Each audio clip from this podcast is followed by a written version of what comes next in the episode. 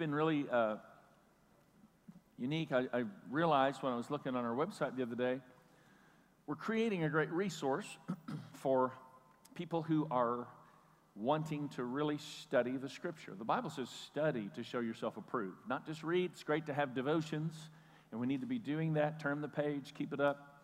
But beyond that, uh, I believe it's really vital that we all understand uh, how to grow deeper. And so the, the resource is when you go back to study any book, there is a little ring, uh, Scott, up here. I don't know if you can hear it back there. But uh, the, if you go to study any book, then you can go to our website to destinychristian.com and you can see the awaken season that we've come, in, we've come into where we're being awakened to the purposes of God. And each week is listed there, and you'll see Jesus in Genesis, Jesus in Exodus. And what we're doing is we're discovering where Jesus is throughout every book of the Bible. So when you go to read a certain book of the Bible, you can log on, take a look at a message, kind of get the context of the history, the layout of, the, um, of that particular book, and it'll just help you when you're reading. Because my goal with every week is that you look at a certain book of the Bible, uh, you never look at it the same way again. And so today we're going to talk about uh, 2 Samuel as we get into this and just be reminded our focal point out of this is John 5:39 where the Bible uh, expresses how Jesus talking to the Pharisees, he said to the Pharisees, "The scriptures point to me." Very clearly, he's talking about the Old Testament, New Testament hadn't been written. So we're looking at where Jesus is as he shows up in every one of these books, and it's very helpful just to evaluate and see uh, how Jesus is revealed. So, 2 Samuel, this is uh, pretty easy to discover where Jesus is in 2 Samuel because it's really only about one person. There are other people, obviously, in the story, but 2 Samuel is about the 40 year reign of King David. And uh, it's kind of an interesting progression when, as we get there. But Jesus is recognized in the Bible as the son of David. So we see immediately Jesus revealed in the uh, type, the type of Christ that David was. Uh, David had humble beginnings. He was the least of all the boys and uh, the, the least expected to do something. And then we see in the New Testament phrases like, Can anything good come out of Nazareth? Jesus had very humble beginnings. And the question was asked as he began to move forward in ministry uh, you know, isn't this just the carpenter's son? Who does he think he is? So, a, a parallel we see there. And then David uh, was God's anointed. And think about this David was anointed by God to address man's religious efforts that were embodied in King Saul. And so Saul was all about the religious efforts. And here's King David addressing those religious efforts that were embodied by Saul. Now, Jesus showed up on the scene, and he is addressing man's religious efforts as is expressed by the Pharisees, which his conversation is what has uh, motivated us to, to look and see where he is in all this. But, but ultimately, 2 Samuel opens, and just, you know, context and history of these books, it's, it's important for us to get a feel for what's going on. I'm excited that um, in just a few weeks, we're going to do our community group fair. And you'll be able to see various groups that are meeting as you come into service. They'll all be in the lobby. And we're starting seven new Bible study community groups this fall, an addendum to everything else that's going. And, um, and, and we just want to explore and grow deeper in the roots of Scripture as Christians together. Nobody is required to be a theologian or a professional. Let's just grow in our relationship with the Lord. And so, a couple of those concepts with the book of uh, 2 Samuel, it's getting the context of what we're talking about. 2 Samuel opens as David learns that King Saul has died. Now, you know the story. Saul was quite the character and uh, grew jealous about David and was actually trying to kill him. And this big fight was going on. David was running for his life. Now, if you got a job promotion at, uh, at work, and you're, you know, like the ultimate boss of the place comes in and tells you, now you're going to be this person. Uh, this is a new role, and here, here you go. You, this is, go for it. And then they leave, and the person that you're actually replacing says, you know what? uh, You're not going to take my job. In fact, I'm going to take you out before you take my job. And a little bit of tension going on there. And then you find out that person now is gone. Uh, um, you know, you start to think about this in our own parameters. David was fighting for his life, wanting to fulfill what God had called him to fulfill. The king Saul was in the way. King David is emerging. King David gets word that King Saul has died, and he doesn't do what we might expect that he would do, he doesn't rejoice, he doesn't degrade him, he doesn't say things like, serves him right. He shouldn't have been trying to take out God's anointing. You know what I'm saying. Uh, he didn't do any of that. He actually grieved his death and he honored Saul. Now, would you agree that Saul did not earn his honor? I mean, he did nothing to earn his honor. And, and we learn something about Jesus as we learn something about David, and we look at this picture because David didn't honor Saul because Saul had earned his honor. David honored Saul because David was an honorable man. And so here's the thing we all need to understand God has not called us to love people because they're just so doggone lovable. How many of you know you and I are not very lovable sometimes? God doesn't love us because we're lovable. God loves us because He's loving. The great theologian Dennis the Menace is walking down the road with one of his friends, and, and he says, You know, Mrs. Wilson, I love when Miss Wilson bakes us those cookies. And his friend says, I know, uh, she must really love us. And Dennis the Menace says, No, I don't think Miss Wilkin, I don't think Miss Wilson actually bakes cookies for us because we're so nice. I think she bakes cookies for us because she's so nice. I many know when somebody is kind to you, it's easy to give them kindness. But when somebody is unkind to you, you have to give them what God gave you instead of what they gave you. And I, I was having a conversation, Tracy and the girls and I. We're going to introduce you to a pastor. Steve Uppel is his name, and I believe God crossed our paths to connect them. He pastors a church in England. Joe Gascoigne is attending his church, the intern that came for a year with us. But uh, Steve, Pastor Steve said something. It was really unique as we were talking. He said, You know, because they don't tip, tip, much in England. And he goes, uh, You know, with, with our kids, we want them to know that we're going to tip a waiter or a waitress regardless of their service to us. Now, that's very contrary to us. We want our waiters and waitresses to earn it, don't we? But it was a really great concept, and it's very challenging to me uh, because I've been a real jerk about this in times past. One time, a waiter was so sorry, I wanted them to know it was terrible. Years ago, like when Chelino's, you could park on the dirt in the alley behind it. Anybody remember those days? Back before the canal uh, happened. And so Tracy and I were there at Chelino's. This is uh, BC, before children. And we were in there, and the waiter was horrible. And I wanted him to know that he was horrible. And so I tipped him a nickel on the credit card. Man, I just let him know right about How you know that wasn't a very honorable thing to do? Don't look at me like I'm that terrible. You know, you've done the same thing in different ways. And so here's the, here's the thing this guy's saying we want our kids to know that we're going to honor because not they've earned our honor, but because we're honorable people. And we see that with David, don't we? It's an amazing realization of how David handles such a thing. And, and this really, what this boils down to is a challenge between our flesh and our spirit. Our carnal man, how many of you can be carnal sometimes? How many of you been carnal in the last five minutes? No, the last couple of days, right? We can be carnal. Some, I mean, it's easy to be carnal at times. And so we have to really work at this. Saul speaks, and this is your first blank on your card. Saul speaks of the natural man who has a natural reaction. But David speaks of a spirit man who has a spiritual response. So, this is the way it happens. I was actually having a conversation with Ms. Hamill in the school this last week, and it really struck me because as we were talking, I kind of I said, Yeah, it just kind of happens this way. And I thought, Wow, that's a really good analogy. But how many of you ever had like this emotion well up? Somebody said something they shouldn't have said, somebody did something they shouldn't have done. How many been cut off in traffic in the last week and you got very angry, right? Your heart wells up. Some of you all of a sudden are deeply convicted. Your heart wells up, that, that whatever happens, it wells up, and before you know what's happened, before from your heart, before it gets to your brain, it comes out your mouth. How many of you ever done it? Wells up in your heart, it's out of your mouth. Wells up in your heart, ah, it's all over Facebook. Wells up out of your mouth, ah, now I've injured the relationship. You ever said something and you regretted you said it and you wish you could take it back, but you couldn't? Here's the thing that's a reaction to something that's going on. But a response, that's a little different. A response, it wells up in the heart, and I mm, mm, want to say it, but I mm, clamp your lip, bite your tongue, whatever you have to do. Don't say it. Don't say it. Hold on. Let it get past your mouth, well up out of here, past your mouth to your brain. Let it scramble around in your brain. Then let it come back down past your mouth to your heart.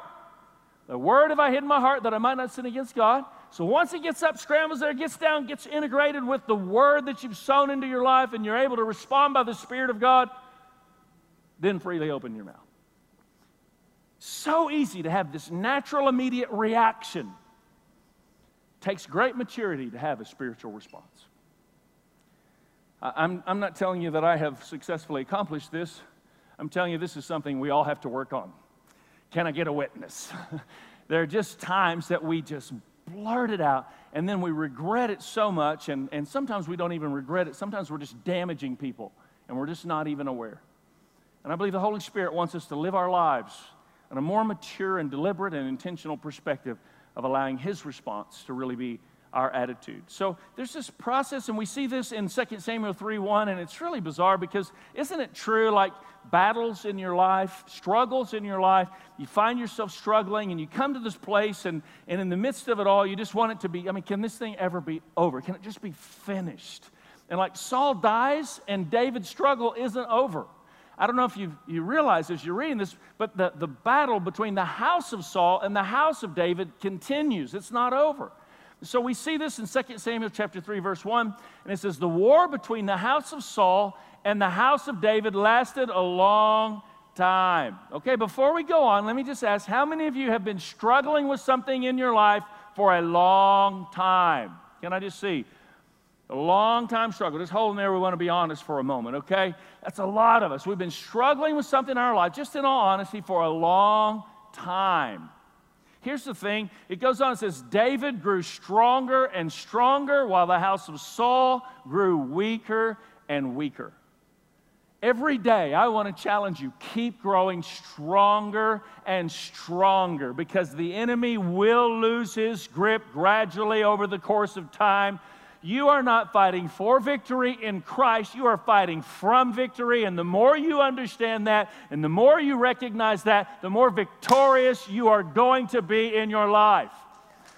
Yeah, let's thank God for that. We are victorious. Everybody in this place, let's declare we are victorious today.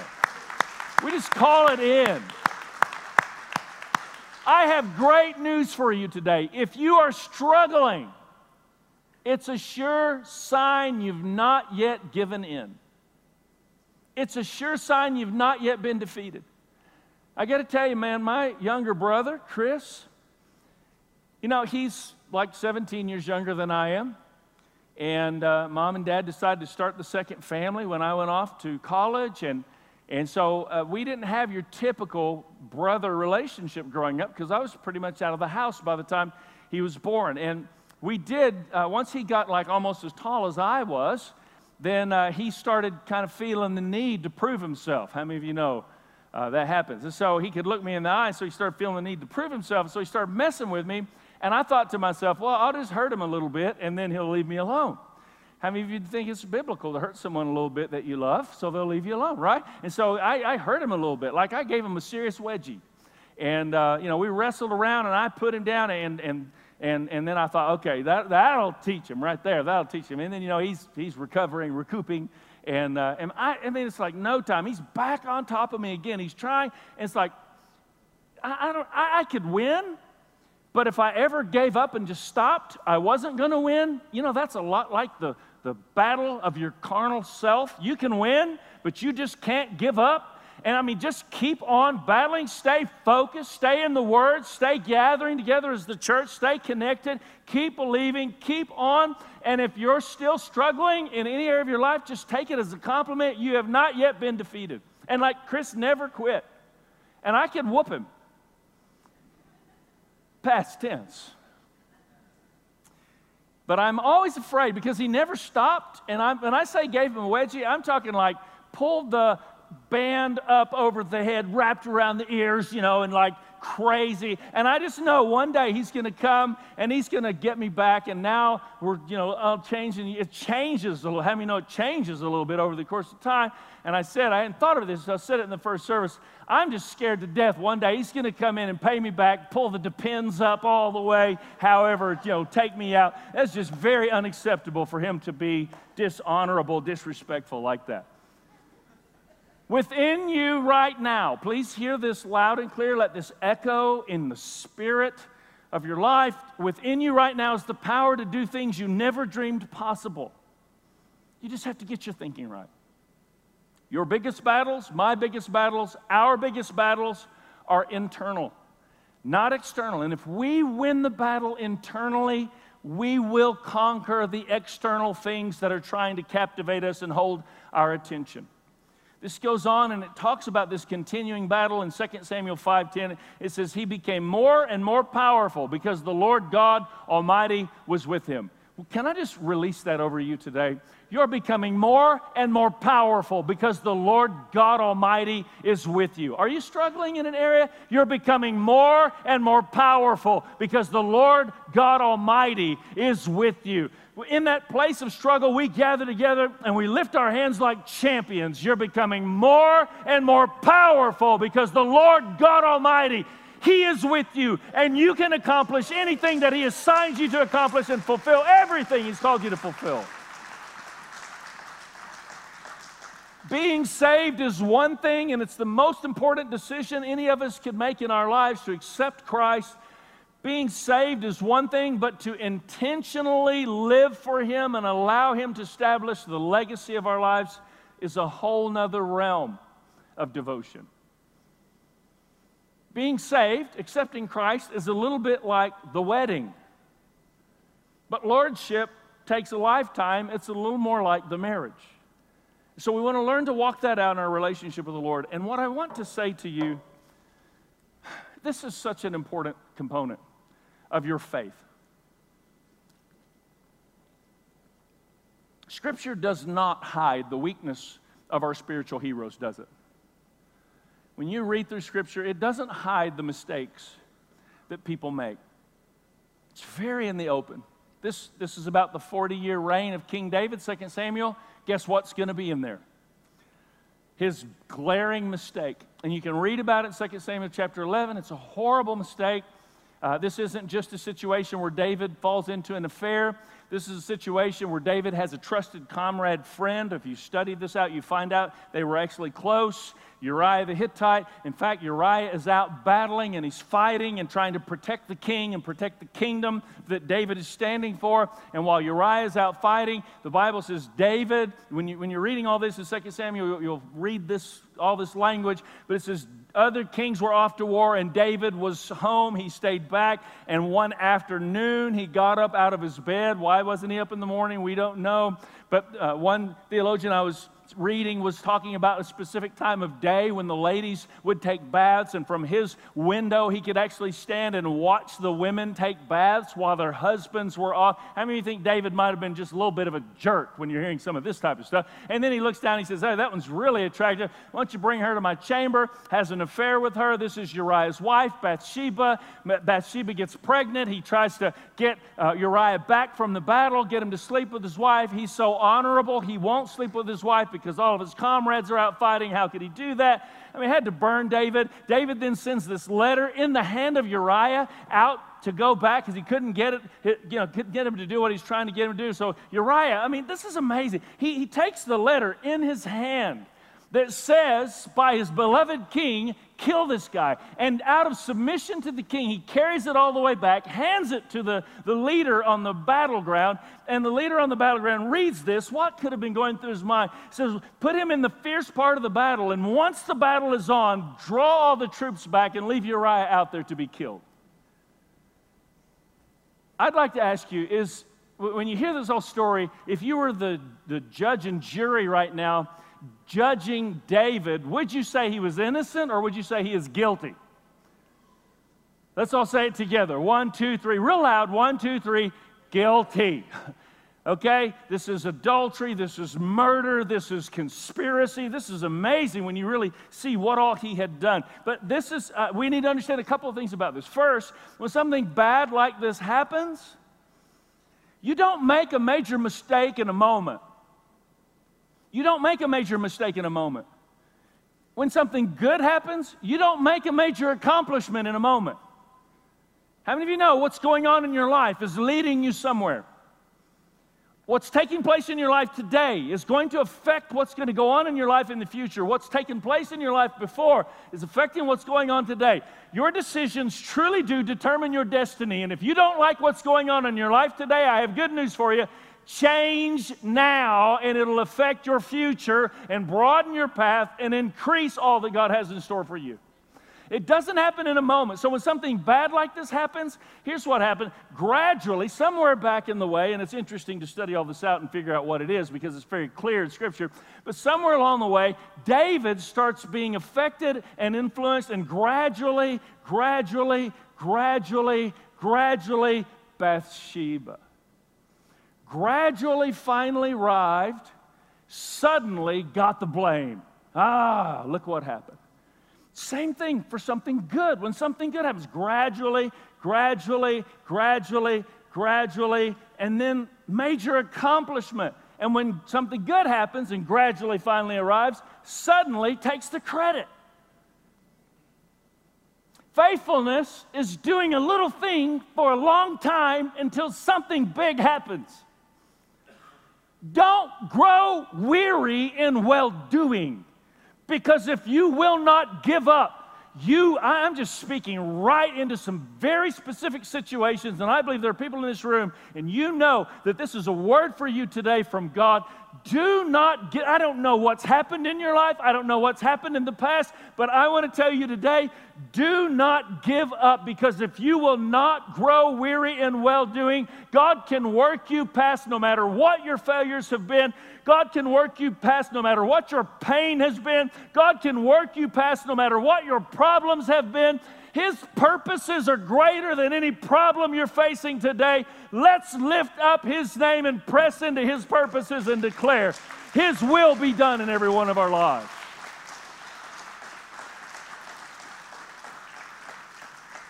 Something amazing happens in 2 Samuel 12 when the prophet Nathan comes to David. And Nathan shows up and has this conversation with David and he says to him, You're not going to believe this, this happened. And he describes what David has done. David was so out of touch that he didn't even recognize the description of his own behavior. And David looks at the prophet Nathan and he says, I can't believe this. Whoever did this needs to be punished. And Nathan says these incredibly powerful words That man is you. And David is cut to the heart. Immediately he repents. How long did it take him to repent? No time at all. Immediately. And this is, I was reading that one day and just thought, you know, it's like he was, um, he just didn't even understand what he had done. What, what's the deal? And I just felt like the Lord said to me, and this is why we need each other. I just want to say we need each other more than we realize we need each other. It wasn't that David couldn't see his sin, it was that David couldn't see his sin alone.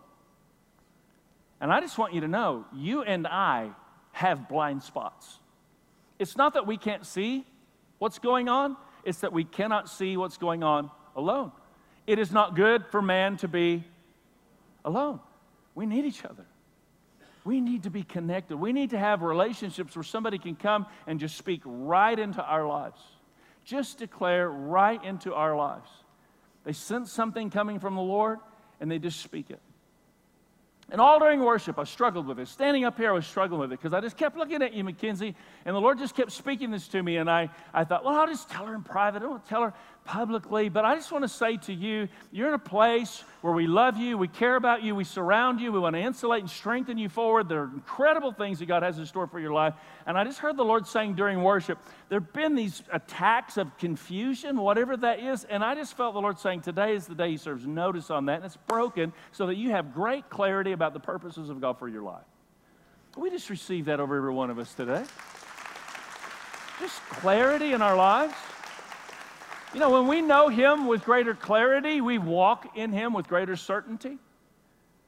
I just, isn't it great when the Holy Spirit just starts prompting us, guiding us, directing us? There's a great anointing on you, Alberto, to teach. I just want to call that out of you in Jesus' name. Just be the teacher God's called you to be, the trainer, the teacher, the equiper. In Jesus' name. Do you believe God wants to arrest our attention and mobilize us to the things that He's called us to?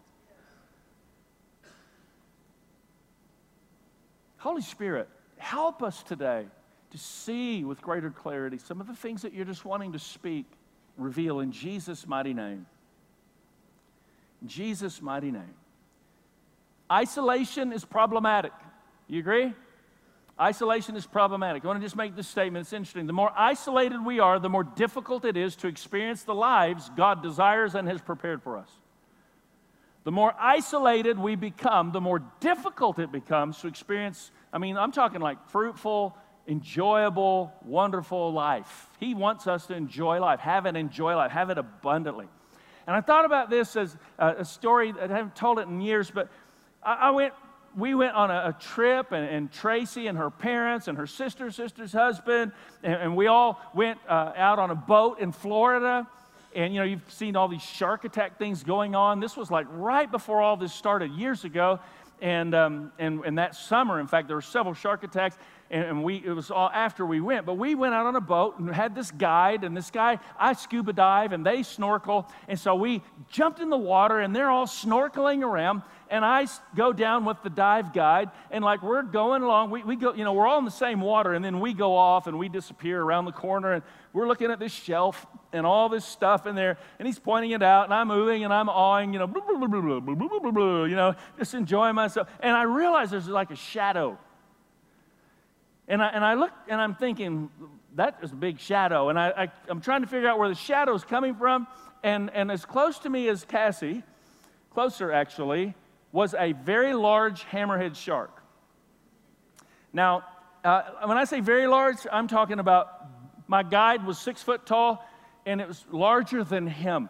I was trying to, you know, because like I'm freaking out. Can you, I mean, just, I'm, I'm totally freaking out. I'm, I'm thinking about the movie Jaws and you know, the first girl swimming, if you read the book, it says, you know, she's out there swimming, and all of a sudden, bloop, you know, that's what we see in the movie. But the book says she reaches down and feels the leg stem that the shark has eaten. And I'm thinking about the leg stem. I am now not anymore paying any attention to my guide. I've seen the shark and I'm watching over here, and, and, and, and I, I, this means danger okay? And when you're scuba diving, that means if you point that way, that means there's danger. So I, the shark's going on, and I'm thinking, I'm trying, trying to be calm, and I'm thinking to myself, you know, those things on the mirror, images may be bigger than they actually appear. And I'm thinking, oh, thank God, maybe it's bigger, actually appears. And then I look at my guide and realize, no, he's much bigger than him. So this is one big shark. And so I, I'm watching until he disappears, and I realize my guide never saw it. And I swam up and I jiggled his flipper.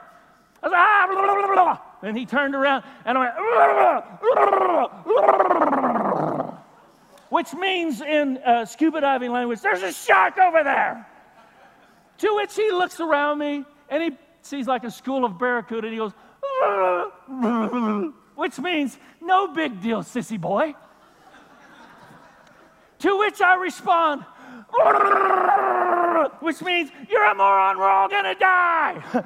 And so, you know, this, this the shark is here, and, and like, I'm not getting it. He's not understanding. So I am now using my tank up. And as we're going, I mean, you know, I'm looking all in my imagination. Imagine what was going on as I was swimming along. And, and I don't even realize. But we get back over to where everybody is snorkeling. And as they're snorkeling over us, and we're back in that zone, my brother in law who is of Satan, decides he's going to play a joke on me. And he is snorkeling over us in about 25, 30 feet deep water. And he sees me down there. And I don't know we're back. I'm still looking. Where's the shark? The nub, the leg, you know, it's going to be gone. And, and, and he swims down, uses his hands, and clamps down on my leg like the one that I'm thinking is going to become a nub and I, blah, blah, blah, blah, and all bubbles coming out of every port of the body you can possibly imagine. I'm thinking I'm dead. Oh, I go to the, I go to the top, get on the boat, and I'm telling them the story, and the guide's eyes are big. Are you kidding? I, that close, really? And, and we're telling, and I'm telling them all the story. And as I'm driving, as we're going back on the boat, I'm thinking to myself, there are people that are incredibly wealthy, that travel all over the world, have experiences way beyond any experiences I'll ever have, and they have nobody to share that experience with. It is not good for a man to be alone. Sharing that experience with my family and friends that I love enriches my life. Do you understand? It's not good for man to be alone. So, the more isolated we are, the more difficult it is to experience the lives God desires and has for us. And the last verse I want to take you to, I, I just understand we need each other to help each other see our sin, but we need to see our sin correctly. And, and listen to this this is crazy. Okay, go back to David, murder, adultery, okay, all this stuff. Innocent or guilty? Can I just hear? Guilty, right? Yeah, for sure. We understand that. 2 Samuel chapter 22, verses 21 to 25 say, This is David speaking, crazy David speaking. For all his laws are constantly before me. I have never abandoned his principles. I am blameless before God. I have kept myself from sin. What? I have kept myself from sin. The Lord rewarded me for doing right because of my innocence in his sight. I got to tell you, it's hard to reconcile that verse with his past. You agree? Like that is just amazing that that he could say what he's saying. Here's the thing, he was so in touch with God's ability to restore, he lost sight of the enemy's ability to condemn. And we need to not be so in touch with the enemy's ability to condemn that we lose sight of God's ability to restore. Your final blank we are more sinful and flawed than we care to believe. We are accepted, more accepted and loved than we can possibly imagine. You know, I think about Peter, Apostle Peter. God used him like one of the most talked about preachers in the history of the world, day of Pentecost. Here he is preaching, masses of people come to know Christ's power. Can you imagine how fascinating it was for Apostle Paul to be to feel used by God? I'm not talking about when the rooster crowed and he betrayed Jesus. I'm talking about just after that. You get my drift? It's like you're going to have to get over the stuff you did wrong so you can be empowered by God to do the stuff He wants you to do right. I know you've made mistakes. Let me just tell you stop rehearsing them. Why don't you go back and read this verse about 5,000 times between now and the day you die and just begin to say, you know what? Because of the cross of Jesus Christ and the redeeming power of God Almighty that David understood even in the Old Testament, how much more should we understand in the New Testament? All of his laws are constantly before me. And I have never abandoned his principles. How many of you feel like you can't really say that? David could say it and he didn't even know Jesus. Listen, all of his laws are constantly before me. I have never abandoned his principles. I am blameless before God. I have kept myself from sin. The Lord rewarded me for doing right because of the innocence, my innocence in his sight. Shame off you! Shame off you!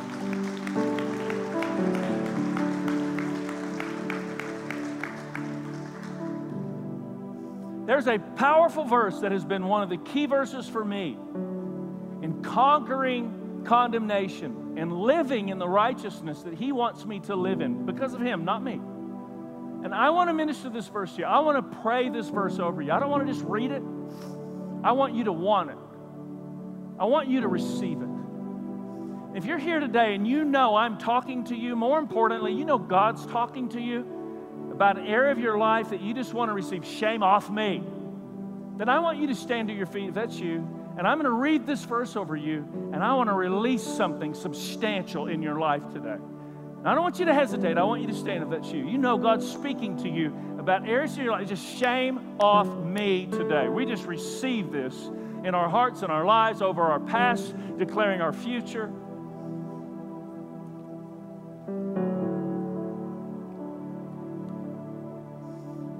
Here's the verse Micah chapter 7, verse 8. I cannot tell you the number of times that I have declared this in the face of the enemy. Do not gloat over me, my enemy. Though I have fallen, I will rise. Though I sit in darkness, the Lord will be my light. Do not gloat over me, my enemy. Why don't you receive this deep in your heart, just something planted in your life? Do not gloat over me, my enemy. Though I have fallen, I will rise. Though I sit in darkness, the Lord will be my light. I just want to say today, He who knows you the most loves you the best. And I just declare shame off you. Lord, I pray for every person who stood to their feet today there's something renewing taking place. Joanne, there's something uh, of clothing over you today, a clothing by the Spirit of God. Shame off you in the name of the Lord. Every person on their feet today, Lord, I just declare that shame, that guilt, anything of our past, we suddenly begin to realize you are redeeming our lives. In the mighty name of Jesus, we pray. I want to ask everybody to stand to your feet in agreement with these who've stood today.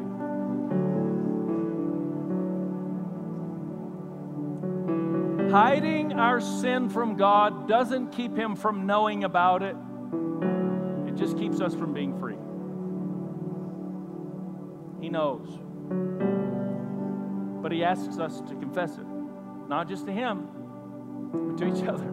Confess your faults one to another and pray for each other so you'll be healed. So, transparency is obviously this important thing with God. So, I want to ask you let's just join together with a vulnerable heart before God and say, Lord, whatever you want to do, here we are. Send us, use us, take us, empower us, express us. May we become the men and women of God He desires for us to be. So I want us to pray a prayer together. It's important that we constantly come back and declare Jesus' Lordship. Some of you in this room, perhaps you've not really prayed to receive Christ as your Savior. This is that moment that you need to do that. When you, we're all going to pray the same prayer together. But if you mean this from your heart, it's not the words, it's really the heart behind it, acknowledging Jesus is who He says He is. And for the, for the rest of us, it's a, another step forward in the Lordship of Christ. And so I want to ask everybody, join with me, and let's all take a step forward to become just a little more of what He wants us to be tomorrow and a little less of what we've been maybe yesterday. Let's all make a declaration together. Say it with me out loud. Say, Lord Jesus, you're the giver of life. You came, you lived, you didn't deserve to die, but you died. God raised you from the dead, and you're alive today. You're the Savior of the world.